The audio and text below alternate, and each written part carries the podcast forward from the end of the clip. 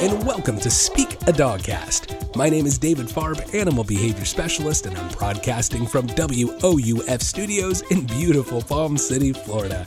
Thank you so much for joining me, and if you're a first time listener, an extra special thank you for joining in. If you guys haven't heard this podcast yet, you know what? It's fantastic. It's a lot of fun. I like to offer all kinds of dog information, some training tips and advice. Of course, we have our Breed of the Week segment. We talk all about different dog stuff and our guest spots. And our guest spots feature different animal people from a wide variety of animal fields, and it's just an all around good time. So if you haven't clicked that subscribe button yet, stop what you're doing right now. Make sure you click that follow or subscribe button. You know, I'm bringing weekly podcasts to you guys now. We're coming out with episodes every single Wednesday, so a lot of great content for you. So again, if you haven't clicked subscribe or follow, do so right now. And if you're a regular listener, hey, thank you so much for tuning in. I really, I'm just so grateful for this opportunity to share my, my information, my dog world of dogs with you. So if I haven't heard from you yet and you're a regular listener, I want to hear from you. Leave me a review, leave me a rating. Let me know what you're thinking. And of course, if you do have any questions about dog training or hey, maybe just dogs in general, your question might get featured on that listener q&a segment so you can email me at questions at speakadogcast.com don't forget to follow me guys. Social media instagram speak a dogcast we're on facebook speak a dogcast you can always visit the website too speakadogcast.com check it out. But i am excited because we have a great great show lined up today you know? Our first segment today it's going to be a newer segment, only be the second time that we feature this segment, and it's our Dog Heroes segment. Yes, it's going to be about a person who's either been a hero to a dog or maybe a dog that's been a hero. After that, we're going to have a segment about working off leash and the recall. All about learning to work off leash with your dog, what steps you have to take to get there, and getting them to come back to you and call or the recall. After that, we're going to have our guest spot. I am excited for the guest spot today. We have Dr. Ken Conley coming on the show, and he's going to talk to us all about exotic animal pathology. It's going to be fascinating. I'm, I'm really looking forward to this today, so you're definitely going to want to check that out. And then after our guest spot will be our breed of the week, followed by our listener Q&A. But before we get started today, I've got to give you that trivia question. That's right. Every week I'm bringing you a new dog related trivia question, and today's question is going to be what breed of dog is the only breed that does not bark? Yes, what is the only dog that does not bark? And again, I'll give you that answer somewhere in today's episode. So be sure you stick around, sit, stay, and enjoy today's podcast.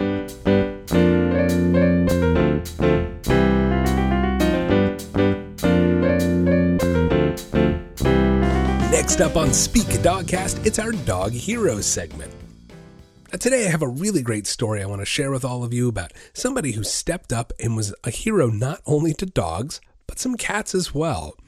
The story uh, takes place on December 18th at an Atlanta area animal shelter when it went up in flames. A fire had started in the kitchen, and a 53 year old homeless man by the name of Keith Walker ran into the Wonder Dogs animal shelter and sprang into action.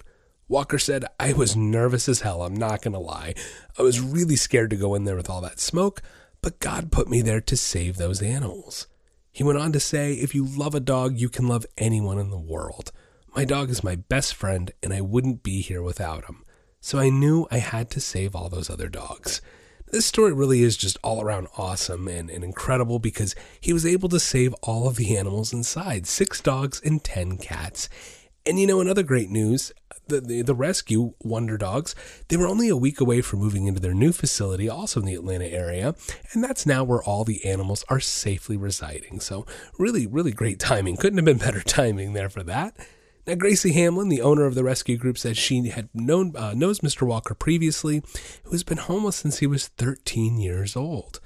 Now, Hamlin so graciously allows Mr. Walker to keep his dog, a pit bull named Bravo, at the shelter every night. Walker was on his way back to the shelter to pick up his dog, take him for his daily walk, and do their normal routine when he saw the building engulfed in flames. So that's when he sprang into action, showed some true courage and bravery, and went in and saved all of those animals. Now, Hamlin said, I can't thank him enough for saving my animals. I'm still in disbelief because I've been around a fire and I know how fast they can flare up. He is my hero. Really an amazing, amazing story. And again, what an incredible amount of courage to just go in there like that and do what needed to be done. So I know I thank you. Everybody that's listening thanks you. Hats off to you, sir. Keith Walker. What an amazing, amazing act you did. I thank you, sir, for being not only a dog hero, but a cat hero as well. So thank you once again, Keith Walker, for being a dog hero.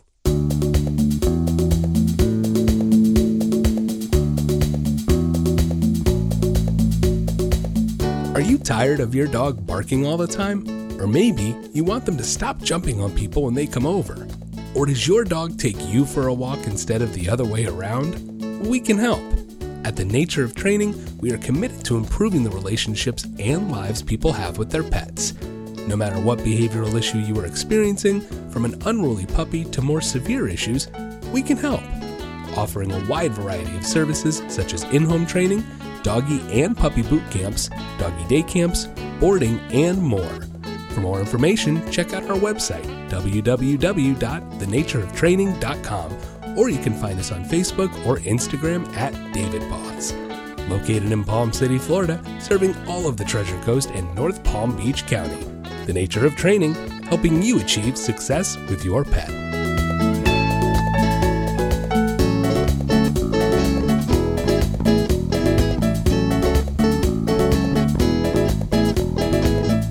Up on Speak Dogcast, it's all about off leash work and the recall. Is there anything cooler than working with your dog and having no leash? Being able to maintain that level of control, it is an awesome feeling. It really is. It proves that you've really solidified a good bond with your dog and you have a really good relationship and connection with them. And you've really built a good level of trust. To me, that's what it says to be able to work successfully with your dog and not have a leash. Now, how do you get to that point though? How do you get there? How do you trust your dog enough that you know when the leash and the rules disappear that you can still trust them? They'll still listen to you, right?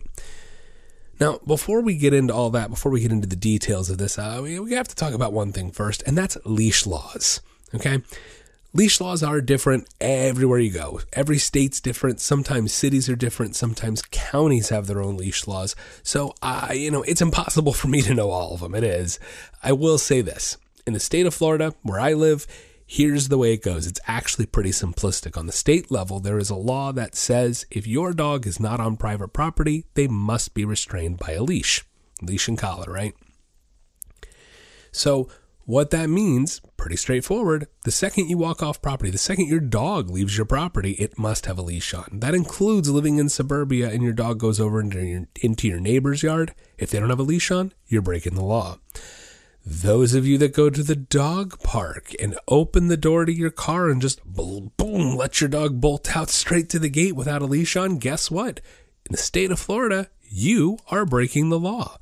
Once your dog gets into the dog park and it's in a restrained environment, uh, contained, excuse restrained, contained environment, then it's perfectly acceptable for your dog to not have that leash on. And they're on private property at that point. But you cannot be out in public with your dog without a leash on. Okay, that's just that is this that is the rule, that is the law in the state of Florida. So with that said, I can't legally advocate that people walk their dogs off leash here in the state of Florida. Now, I think that's probably a good thing, as some people just can't handle that responsibility. Um, but no, I can't. I can't advocate that people walk their dogs off leash because it's against the law. You're on private property again. That's one thing. But the second you're on public public land and, and you're out in public, you cannot walk your dog off leash here. And and look, I, I've run into that issue here where I've tried to walk by and here's this. I've got four dogs all leashed up, all behaving. I'm out in public and here's this not nice person with their dog completely off leash, completely uncontrolled. And I go, hey, can you please restrain your dog? I'm, you're you're kind of blocking the whole walkway. I can't get by. Uh, and they just ignore me. This actually happened. They, they just straight up like screw you. You know, um, it's amazing the self level selfishness. All right, so let's David get off your soapbox. Shut up. Um, okay, but again, so I can't advocate this. However. I teach it because I think it's very important that your dog knows what to do in a scenario where the leash isn't there. Okay. There's that whole safety factor of the doors open, front, someone left the front door open. and your dog has never had that happen, they're probably going to bolt and go, Oh, check this out. I'm going to go see what's going on out here.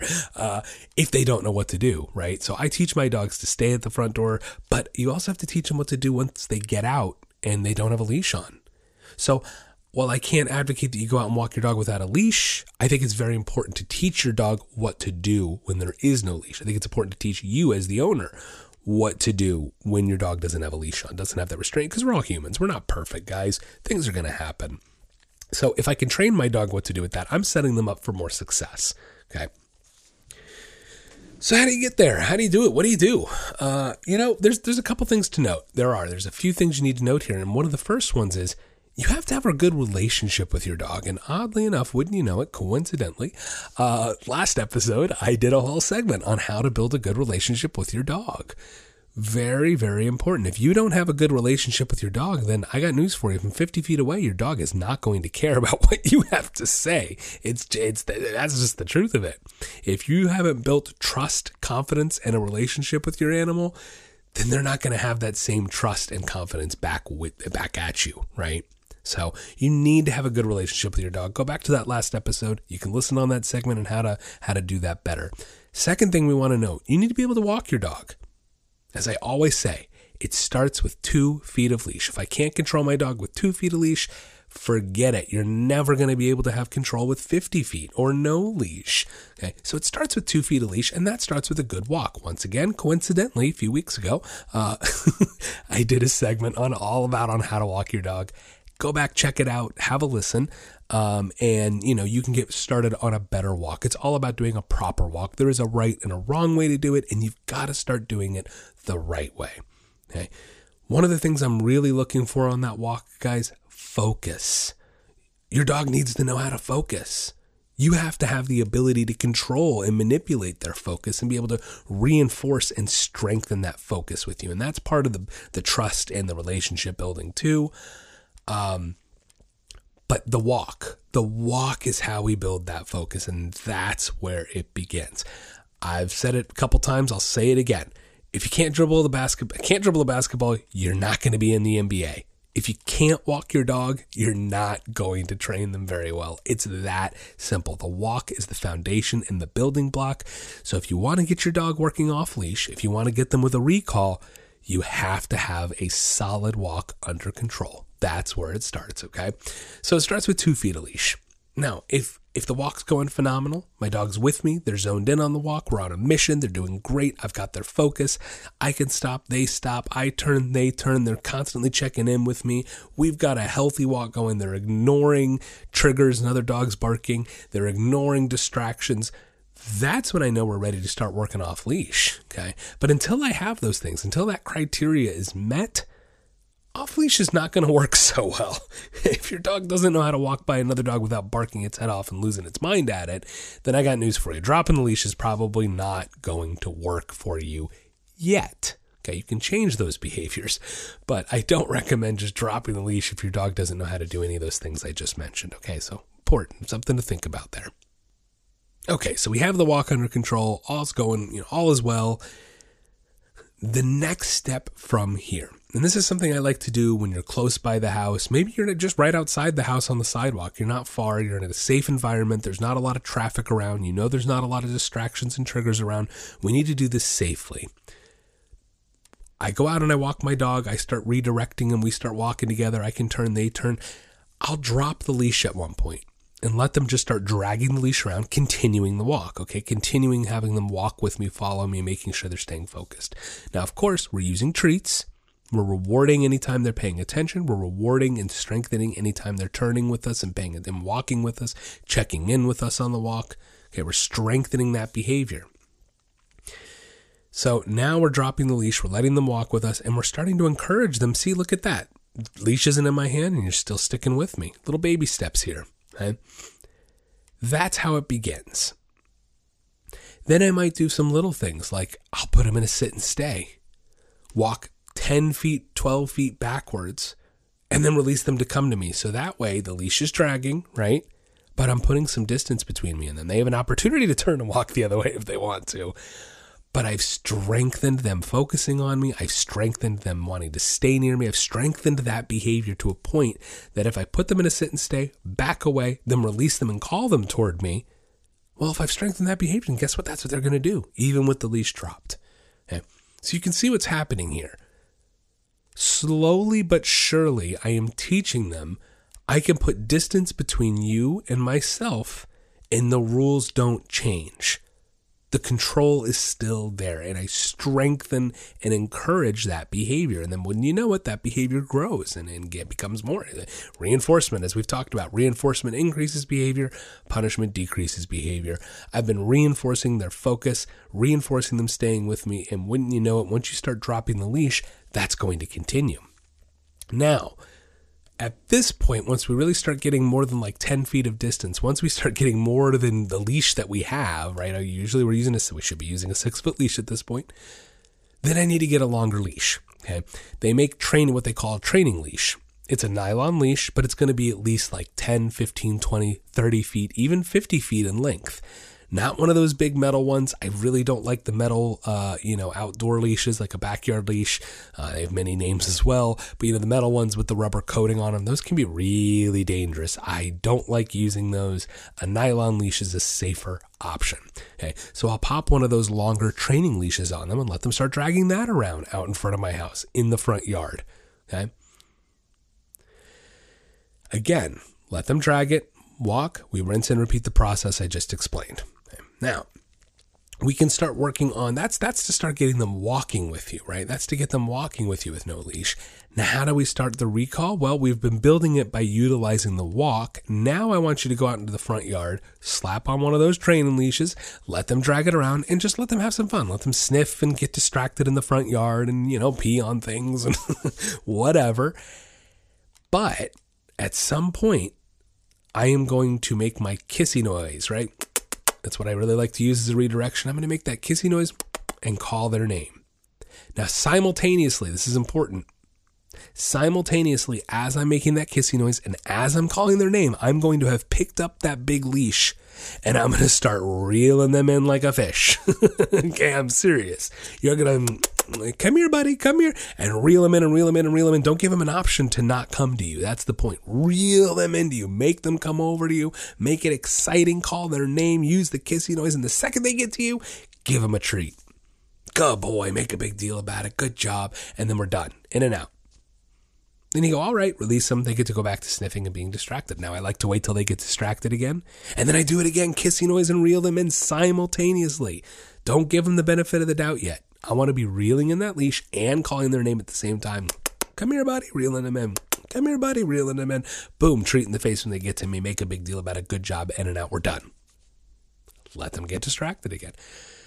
Rinse and repeat, rinse and repeat. Before you know it, guys, you're going to make that kissing noise. And before you can even make the first pull to reel the leash in, that dog's going to be turning and running for you because they know you've created a physical pattern of I hear this noise, I turn and come to you, and then I get fed.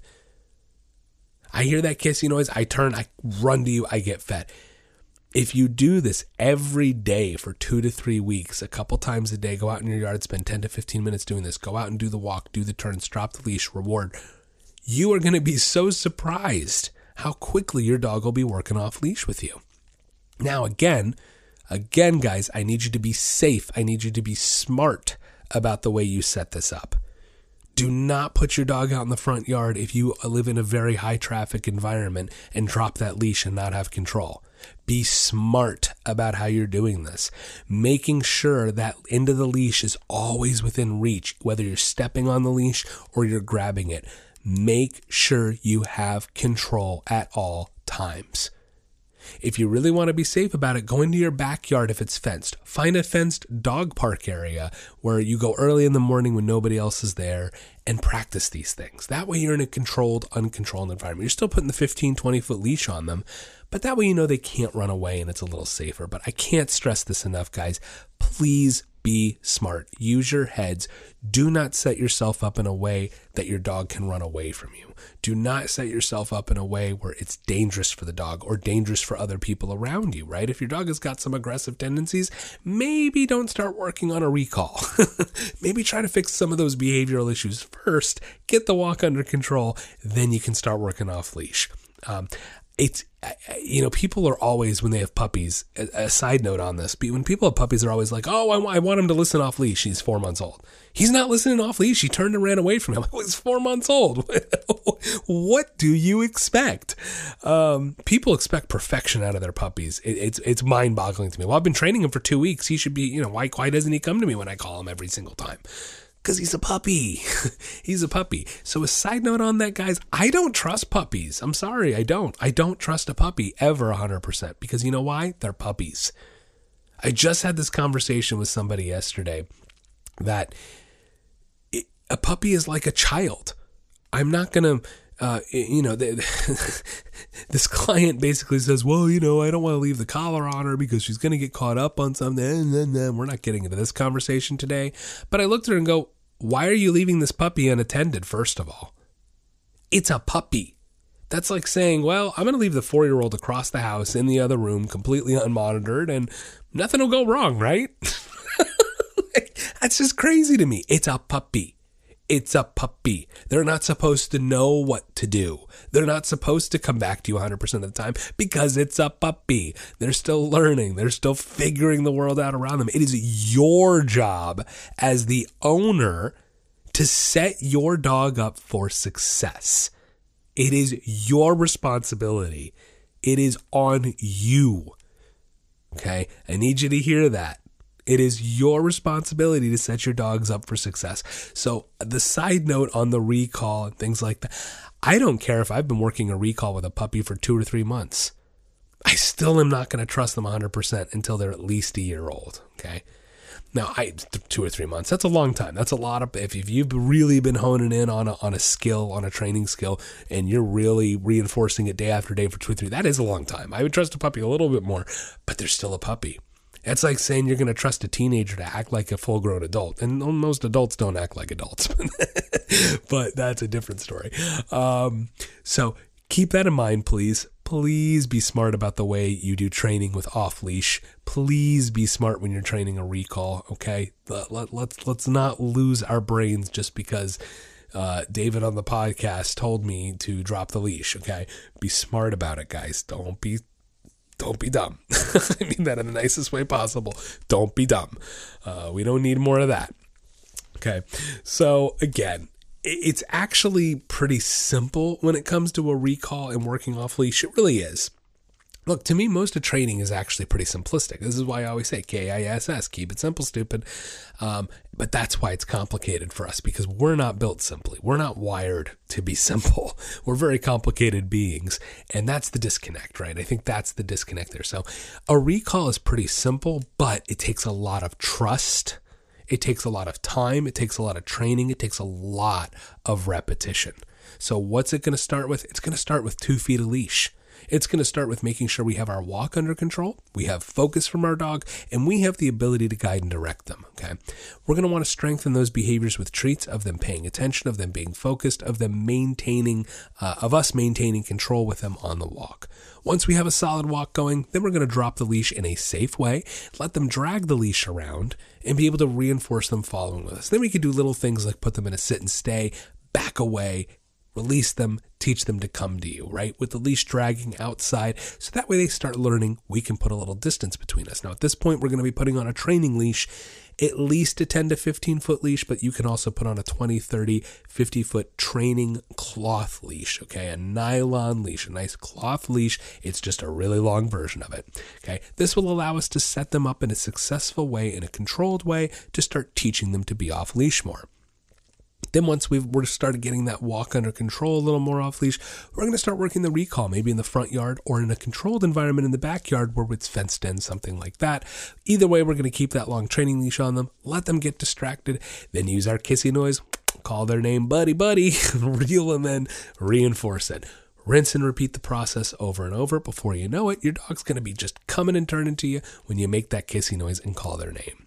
Of course, we always want to reinforce any desired behaviors, strengthen desired behaviors basic rule of thumb, guys, I really say it. You can't, you can, but the average owner really can't uh, reinforce behaviors too much. So it's always important that you remind your dogs and you tell them what you like. Reinforce it. And we use a lot of treats for that. Okay. So uh, keep that in mind. And again, keep in mind, please don't trust a puppy 100% off leash. It's not going to go well. Uh, that puppy turns into a teenager at some point, And what do teenagers do? Well, they realize they can walk away from the nest at some point, don't they? Uh, so it's important that you, you take time to build that trust with your dog. You don't take it for granted. It is better that you keep the leash on for more time than you needed than to have taken it off too early. Okay. One other side note, of course, as I said at the beginning, do make sure you know your local and state leash laws. Very important factor to understand. And of course, if you're in the state of Florida, if you are on private property, you're allowed to have a leash off, but the second you leave private property, your dogs must be leashed. So, hope you got a little uh, information out of that. It'll get you on the right track to getting to walk your dog off leash a little more, and of course, having that great recall. Hope you're enjoying the podcast so far. Don't forget to click that subscribe or follow button. Find me on Instagram, Speak a Dogcast, Facebook, Speak a Dogcast, or speakadogcast.com. If you have any questions for the listener Q&A, email me questions at speakadogcast.com. Next up on Speak a Dogcast, it's our guest spot. And today's guest joining me is Dr. Ken Conley, and he is a veterinary pathologist, and he is going to be talking to us about some very interesting stuff today. So please help me welcome to the show, Dr. Ken Conley. How are you today? I'm doing great, man. It's um, it's wonderful to join you. Very nice to be here with you, um, but feeling pretty good, especially good. given given the times. Yes. Yes. Well, thank you so much for joining me. Now, uh, Ken and I actually go way back um, to before I was born. That's how long you've known me. Um, yep. uh, good, good family friends, and we've definitely known each other a long time. And I know my brother and your brother were very good friends growing up, and so you know, actually, oddly enough, some of my earliest memories of you are, are honking the horn in the in the little. Uh, well, you drove an Eclipse. Is that what it was? Picking Becca it, up for four. It was. That was yeah, my, my first car. That, Senior in high school, picking your sister that, up uh, to go to school. Yeah, foreign language class, man, because she was right. in eighth grade and she took. Is, right. Isn't that amazing? How that kind of. Yeah. I'm very impressed. Yeah, oh, thank you, thank you. Uh, but uh, wait, wait, wait. To take it a step further, sure. That that car was referred to as the leash, which I'm only bringing up because no, it's so appropriate. And that car was a leash because it got the Ken dog around. right? How great is that? I love it. It was a Martingale. It was a Martingale collar too, so it was all very good. That's amazing. Oh my god, that couldn't be more perfect. Are you kidding me? Oh, off to a good start. all right, all right, all right. So hey, let's let's let's talk about the good stuff. Sorry, Ken. Tell me, tell us, tell us all about uh, more about what you do. Sure. So, yeah, I am a, a veterinary pathologist, um, an anatomic pathologist, which means my work uh, looking at tissue, really, looking at tissues more than cells. Um, and the fact that I'm a veterinary pathologist, obviously, I focus on animals. I went to, to veterinary school and then did some specialty education uh, to, to prepare myself to be a pathologist. Um, currently, I work for a large conservation organization and zoo. And so my work right now is focused on zoo animals and, and non domestics. So, um, any species. And, and this, uh, right now, I work with animals as small as, as a couple grams size toad up to elephants. And then, because as with most zoos, we do have a petting zoo, somewhere in the in between, there's some sheep and goats and, and cattle. So it's the whole range of animals that I get to work with uh, in, in my position now. Nice home on the range. Yeah, there you go. That's uh, right. couldn't help it. Sorry. Uh, that's fantastic. And so let's talk. Let's let's let's go back first. Let's tell, let's talk about a little bit about your background. Where'd you go to school? I am a Florida boy, so yeah, you, uh, you, know, obviously, we uh, family friends grew up. Uh, both of us grew up in the great state of Sunshine State, um, and all of my education came through the University of Florida, uh, which has a, you know Go Gators, a wonderful veterinary school, really provided some great training. Uh, so I'm from the Orlando area. Um, I grew up even though it was the suburbs, it was still Florida. And so we had wild animals everywhere. And that's what I was surrounded with um, egrets and herons, uh, gators on the side of the road, and then, of course, lizards everywhere. And so grabbing lizards and putting them in fish tanks for a few days in the garage was where I got hooked. Um, but uh, all of my education at the University of Florida, um, I, I, went to undergrad vet school and then uh, went out into the world for a little bit. I, I, worked in DC and Manhattan and then came back to Gainesville to do my pathology residency. Um, and uh, from then, I've been uh, working as an anatomic pathologist uh, for the past uh, 10 years or so. Oh, nice. That's fantastic. I guess I should probably slow down and, and and mention what exactly a pathologist does. I yeah, was, uh, you, you took the words out of my mouth. Yeah, not uh, not maybe widespread. So, uh, pathologist pathology is the study of disease, um, yeah. and um, I am interested very much in disease in animals, what causes disease, uh, but more so as a pathologist, I'm interested in what what that looks like. Uh, what does that look like at the at the cell level, at the tissue level? What do these diseases do to animals? in a way that I can then make a diagnosis or I can help other veterinarians make diagnoses. And uh, the way that my I do my job, the way that I look into disease in animals, for the most part, um, for what I do, is by doing reading biopsies and by doing post-mortem exams. Uh, I think autopsy is is the word that most everyone that's listening would be familiar with in veterinary medicine, we often call them a necropsy. So biopsy and necropsy are, are my two uh, sort of tools that I use for the most part in diagnosis of disease and in my in my job on a regular basis. And like I said, the, the species that I deal with is a very, very wide range, um, but I'm looking at tissues from all of these animals. Oh, that's cool. That's fascinating. So I, I you, know, um, for some familiarity, uh, you find a bump on your dog and bring your dog to the vet, um, one thing that a vet is likely to do is take a biopsy. And, mm-hmm. and people don't always know what happens uh, with that biopsy. Well, it would go to a pathologist like me, and we would make slides out of it, or our lab would make slides out of it. And then we look at those slides to be able to say what the heck that bump was. Yeah. Yeah. That's so that's a big part of what we do. Yeah. That's one of the most common things with dogs, right? The lumps. God, the lumps and bumps. Yeah, the lumps and bumps, right. man. Yeah, I've got my my old golden retriever is definitely starting to show that a bit. And uh, interestingly enough, Ken, he also has a thyroid condition like myself. Um, oh, yeah. we recently, yeah, he actually had to have uh, ethanol injection, which was kind of interesting. Yeah, yeah, uh, ethanol injection to to apparently level it out, and it, it worked really well. Um, so you guys are brothers. You guys we are, are. Brothers. We are. brothers in disease. That's what we kind of laughed about. I know, I know. Uh, but yeah, yeah, wow, that's really cool. That's awesome. So, okay, you have a particular animal that you like to work on or work with or study. Is there any really particular species? I mean, anything? Yeah, um, well, so it's weird. Um, I, I, I, downplayed it a little bit, but uh, biopsies are great. But in the zoo setting, uh, we actually do postmortem exams much more frequently than biopsies. And so hmm. when someone asks me what animal do I like to work with, I have to sort yeah. of put it out there. Well, are you asking about the live side, or what animal do I like uh, coming through for postmortem exams? Um, so it's an awkward question. Maybe conversations with pathologists can be awkward. Um, I am a birds and reptiles kind of guy. Yeah. Um, when it comes to uh, the nitty gritty of what I do, and when it comes to research, that that's what I tend to focus on. Um, cool. A little bit of that is based on background, um, but a sure. lot of it is based on that I just really like it. I think they're really amazing and fascinating animals on so many levels. Absolutely. Um, but I really also like to be able to cuddle with animals and and play with animals, and you really can't do that with many zoo species. So I do have a great affinity for dogs and cats, and spend much time with dogs and cats. Yeah. yeah, no, hey, I, I, know what you mean. You know, it's funny when I first started, you know, when I first got into animals, I was strictly dogs. Uh, started off as a dog trainer. And it wasn't until I got to work at a, at a certain facility in Orlando that had I mean, dogs, cats, birds, all different kinds of species. And I had I had no clue how to really. I mean, it, it, I was lucky enough naturally. I think I had a feel for it. I got, but I fell in love with birds. I yeah. didn't think I was going to. I you know I was like, all right, they're a little funky, you know, they're a little different. And then once you start connecting with them, and this was birds of prey, this is from macaws, cockatoos, really crows, they're just mm. so much fun and they're so fascinating and just these little dinosaurs you know i mean that's that's yep.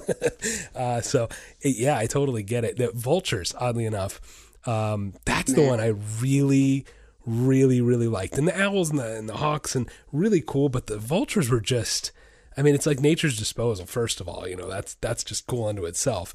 But just I don't know what it was about them their body language and just the way you can work with them and you really didn't have to have a glove you know to, to put wow. them you know, to hang out with them and sure. um, so yeah I really liked working with birds I totally get that and reptiles of course I mean snake doesn't have arm and, arms and legs if that that doesn't fascinate you and you're an animal person then come on uh, have you done have you done training with uh, with reptiles uh, not much training as much as you know yeah. just kind of husbandry stuff and educational sure. work I've, I've, worked a little bit with you know some uh, had some hands on with some bigger pythons and a Burmese and uh, some things like that. I have some snakes of my own um, but not not too much training. You know, I know people that have done like target training with tortoises exactly. and, and, right. and, things like that. You can teach them a mark and uh, those kinds. Of, so yeah, there's there's I I really should kind of you know I really should kind of get my butt up and start doing some more reptile training uh, because it is it's it's I, we, I talked about this just recently on an episode where this you know long story short you can have you can have a relationship with something like yes. a crocodilian uh, an Absolutely. alligator you know and the fact that this I was trying to work this alligator he wasn't having it this other guy comes in who he knows, and the gator calms right down. And it's he's oh, like, Bubba, come on, chill out, man. And he's like, okay, you know. And crocodilians, and, yeah. and that's what I was going to yeah. say is we do we have uh, yeah. doing some training with some large crocodilians at our zoo, and it's just it's just amazing to see these. Uh, what can be very scary animals yes. and what are very large animals. Yes. Following the lead of their keeper. I mean, it it's it's really pretty it's pretty neat. Yeah, and and you know something that you talk about a lot when you when you talk about taking a dog out on a walk, what is that? That is knowing the biological behavior of a species. That is knowing. I mean, for a dog, it's different. Um, it's knowing the background. But for a zoo species or for a non-domestic species, you don't have to know its ancestral origins. You have to know where he came from. Where does this species live, and what is his job? What does mm-hmm. he do out in the wild? Um, and and how can we replicate that number one um, and then number two if we're going to do some training what what would be this animal's motivation um, and what would be some things that would potentially uh, be roadblocks um, um, fear what what would induce fear in this animal that could be a problem or a roadblock for for training. And and it's just it's a lot of what you talk about. It's just a, lot of it's, you tweak it a little bit. Yeah. you don't think about a wolf. You think yep. about the actual species and and where does he live and what does he do? Absolutely. Um, you know it's it's psychology i say this all the time you know behaviors behaviors behaviors behaviors. Psychology is psychology. And these principles whether you i tell people this when i walk in to train their dogs i go look it doesn't matter whether i'm working with a dog cat bird ape you need to understand that animal's motivation, what motivates them, what doesn't motivate them, and understanding how to manipulate that and and and replicate those tasks uh, right, that they might have in the wild, and learning how to um, to utilize that and be able to reinforce that desired behavior and work with them in a cohesive way. Uh, and that's kind of what it's all about. So, um, a lot of it too is observation. Um, oh yeah. And for our species, they are not comfortable with humans, so they're not going to be putting out signs and signals the way that a that a horse may. Mm-hmm. Um, you know, horses can be very obvious when they're unhappy, just like a dog can be. You know, a cat can be very obvious. Uh, something like a crocodilian, you know, he there's no ears to put down, right? a little more subtle. That's right. And so observation is extremely important, yes. um, and and not only for training, but but when it comes to health. And so much sure. of our training is towards improving the health of these animals, training them to present a flipper for an exam, or training them to sit on an X-ray plate or something like that.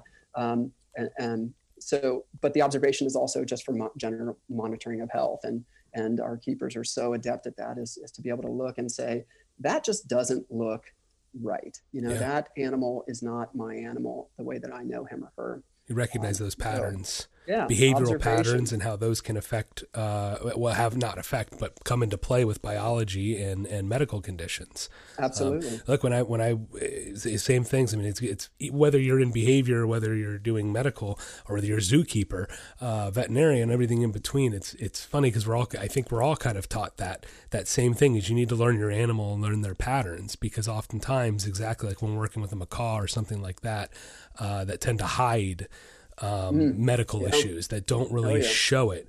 It's very important that you understand not just what their poop looked like yesterday, the day before, and today, but also when they pooped, how often they're pooping.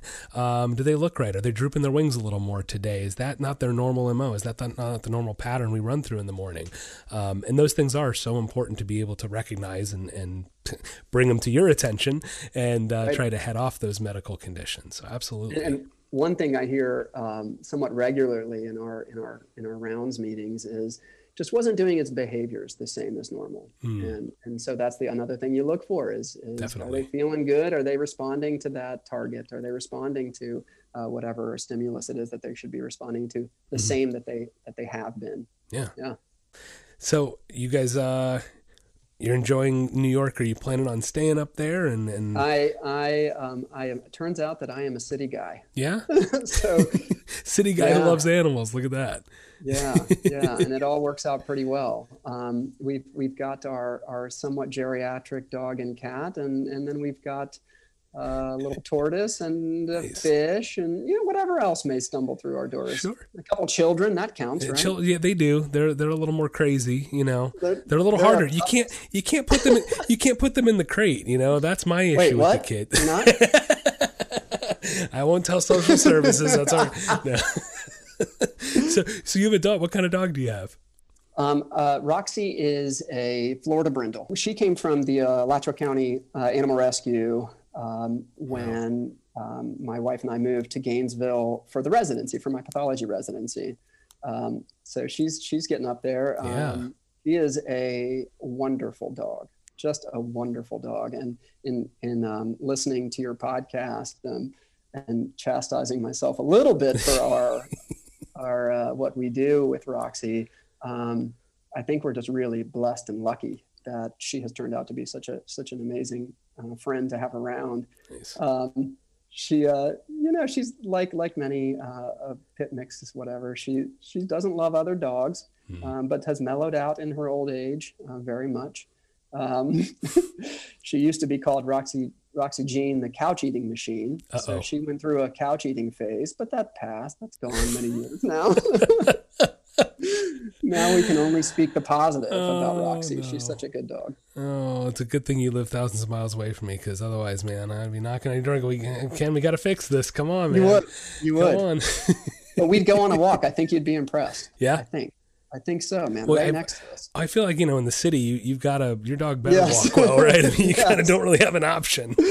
well, you know there are those that don't. You know, you see the occasional extendo leash. Oh, and, oh yeah, yeah. God, no! don't. there's not enough sidewalk for a short leash, no, much less that thing. Stupid extendable. Those things should be illegal. I yeah, I've said it before. Those things should be illegal. They're terrible. Um, I'm pretty sure there's these things called dog parks. I don't know. Have you ever heard of them where your dog can actually get more freedom and sniff and pee on we things? We may have three in my neighborhood. Yeah, I think those are a thing in the city. I'm not, if I'm not mistaken. Um, yeah. Yeah.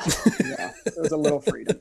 well, hey, that's interesting. Uh, my first dog actually came from Alachua, an Alachua County rescue, and she is a phenomenal dog. So I don't know, maybe Alachua County is something, it's something in the water down there in the limestone. I'd limestone. buy it. I um, would buy it. but no, my, uh, my half, half lab, half Great Dane, Penny Lane, uh, we got her right, literally right as we were leaving. Penny Lane. Did you meet her? I did meet, meet her. Oh, I man, did.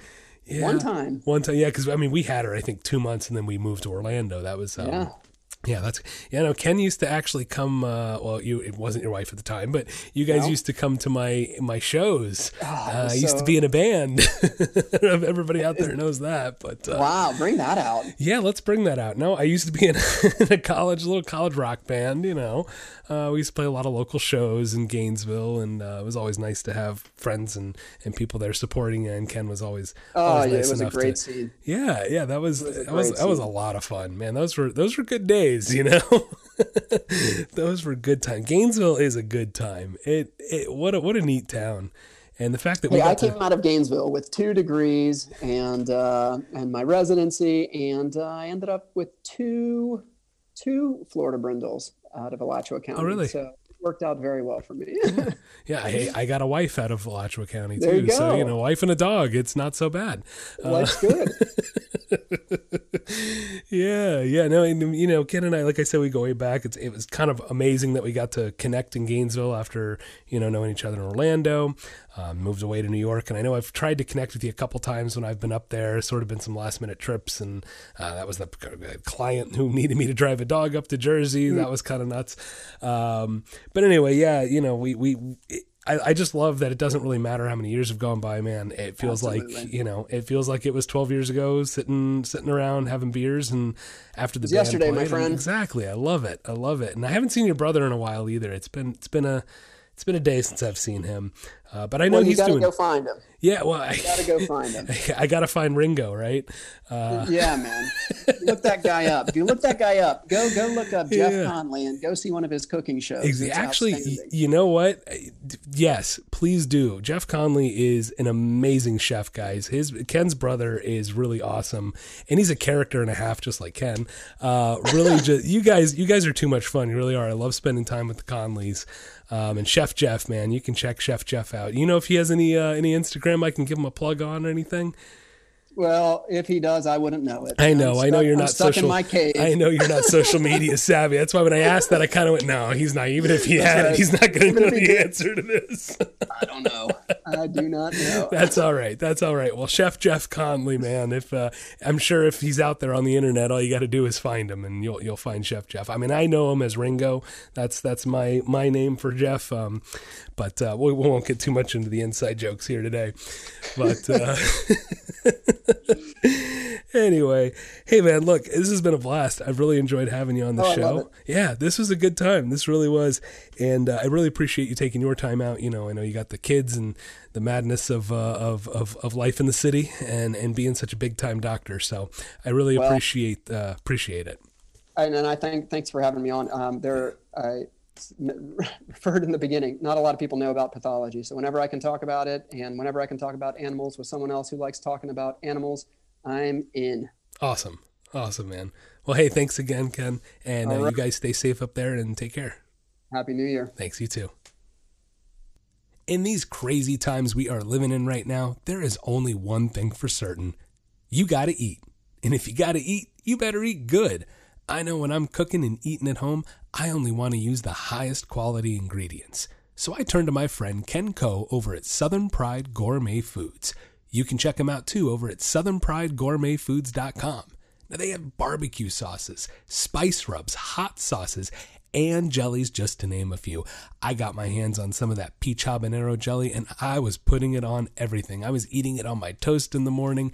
I also took some of Ken's barbecue sauce, slapped it on some pork, finished it off with some of that habanero jelly, stuck it in the oven, and it was sweet, tangy, spicy deliciousness. Absolutely amazing.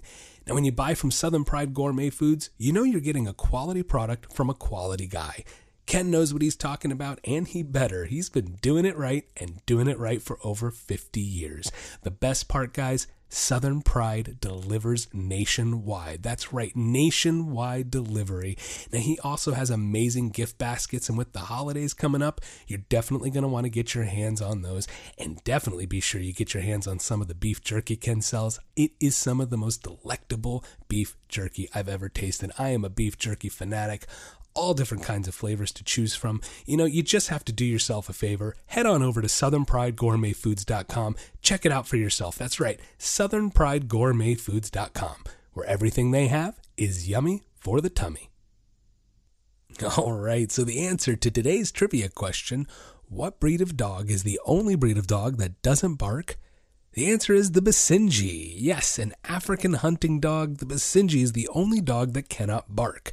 This trait is probably due to the shallow laryngeal ventricle in its larynx. However, Basenjis are not silent. They do make a wide variety of other noises and actually a unique yodeling sound. So, yes, the Basenji is the only breed of dog that doesn't bark.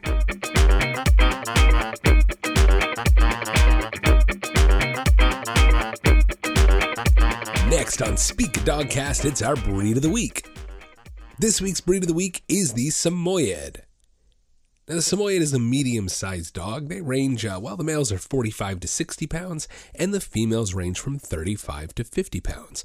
Of course, they are in the working group, a working dog. They're known for being friendly and gentle, but also known for being very highly adaptable. Now, they are smart and very social, and they can also be a bit mischievous and demanding of attention, so these guys do need a firm but loving hand when it comes to training. Now, they're a generally healthy dog, but there are a few health issues that you do need to be aware of. Responsible breeders, they'll, uh, you know, they'll check their stock for health conditions such as hip dysplasia, eye and cardiac disorders as well. But of course, those regular vet visits are one of the best ways to ensure a happy and healthy pup. And these guys, when they're well taken care of, their life expectancy is 12 to 14 years.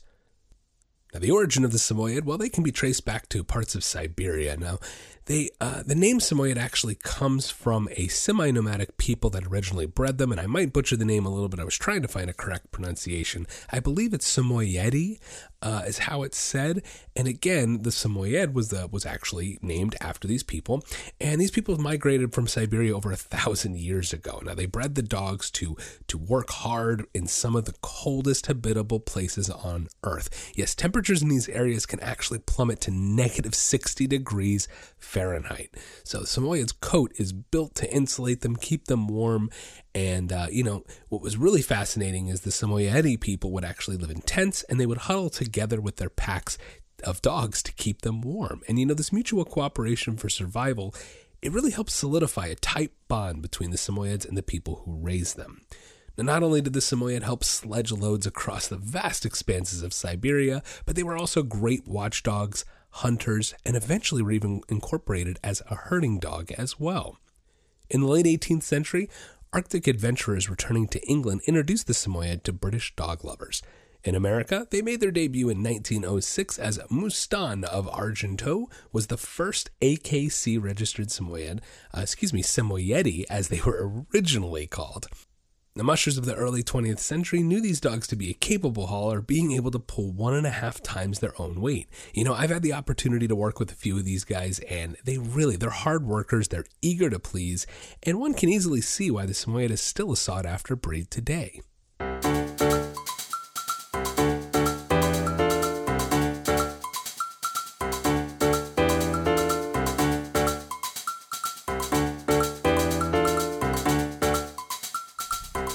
Next up on Speak Dogcast, it's our listener Q&A. First question today comes from Buddy in Orlando, Florida. Buddy asks, "Why does my dog follow me around everywhere?" Well, the short answer, Buddy, is that it's actually in his genes. As pack animals, they naturally want to be with their pack, and well, you are their pack. However, there's a fine line. I always like to say a dog should want to be with you, not need to be with you. So it's all about creating balance. You don't want to be unknowingly reinforcing some separation anxiety in your dog. So, again, it's important to understand that your dog wants to be with you, not needs to be with you. Next question. This comes from Sarah in Jacksonville, Florida. Sarah asks Do you sleep with your dogs, and is it okay if I do? Well, the short answer, Sarah, is yes, I do sleep with my dogs. I don't have a problem with it. They don't necessarily sleep on our bed every night. We give them plenty of dog beds and comfortable places around the house. But, you know, I do allow dogs on my furniture. I do allow dogs on my bed. However, it must be controlled. That's my always my one rule. People ask me this a lot. Do you allow dogs on furniture? Look, whether you allow them on your furniture, whether you don't allow them on your furniture, to me it's an arbitrary rule. It's not right or wrong. Some people don't want their dogs on the furniture. That's perfectly acceptable. Nothing wrong with that. What I care about is do they come up on the furniture when I ask them to come up? Do they get off when I ask them to get off? Do you have control over it? To me, that's more important than the actual act of being up or not being up on the furniture. So, yes, you can sleep with your dog, but, well, just as I talked about in the first question today, it's all about balance. You need to be able to have control, and you need to know your dog is not controlling that space, taking control over your bed. That's really what I care about. Next question. This comes from Beth in Richmond, Virginia. Beth asks, Is your house covered in dog fur, and what do you do to keep it clean? Short answer, yeah, Beth, it is. no, there, yeah, there, there's always going to be fur in my house. Unfortunately, look, I've got four dogs of my own. I have two golden retrievers. Come on now, tumbleweeds of golden retrievers are always everywhere, no matter how much you keep up with it. I have a Chihuahua. Now she may not shed as bad as a big dog, but she still sheds. And my half lab, half Great Dane, Penny Lane. Love her to death, but she is a shedding machine. So yeah, I've got four dogs that shed on their own, plus all the other dogs that come in for boarding and doggy day camp. So, yes, I do have fur around my house. Now, some tricks that I like to do is constantly vacuuming, right? That's one trick you can always do, constantly vacuuming. But I do, I put, I also have little things, I'll put uh, quilts over some of my furniture to keep them nice and clean, or some proper covers for the furniture that are easily washable. So we're able to get that fur up easily. Of course, lint rollers. Lint rollers, rollers are a great way um, to keep fur off of furniture. You can, they make giant lint rollers now, so makes it a little more convenient and easy. But if you're going to have a dog, you're going to have fur. Let's not get into the hypoallergenic dog talk today. Uh, but if you have a dog who has fur, they're going to shed, guys. That's a part of having a dog. And if you don't want dog fur in your house, don't get a dog. Um, but of course, constant vacuuming, dusting, little things like that, that definitely go a long way. Our house does not stay covered in fur as we keep up with it. Um, but there's no way to avoid it when you have a dog. There's going to be fur, and you just have to kind of deal with it. Wrap up the podcast today. Thank you again for joining us. And of course, a special thank you to Dr. Ken Conley for joining us on the guest spot. If you guys have any questions for the listener Q&A, email me questions at speakadogcast.com. Don't forget to follow us, leave a uh, review, leave a rating, let us know what you're thinking. Have a wonderful week, and don't forget to get out there and walk your dog.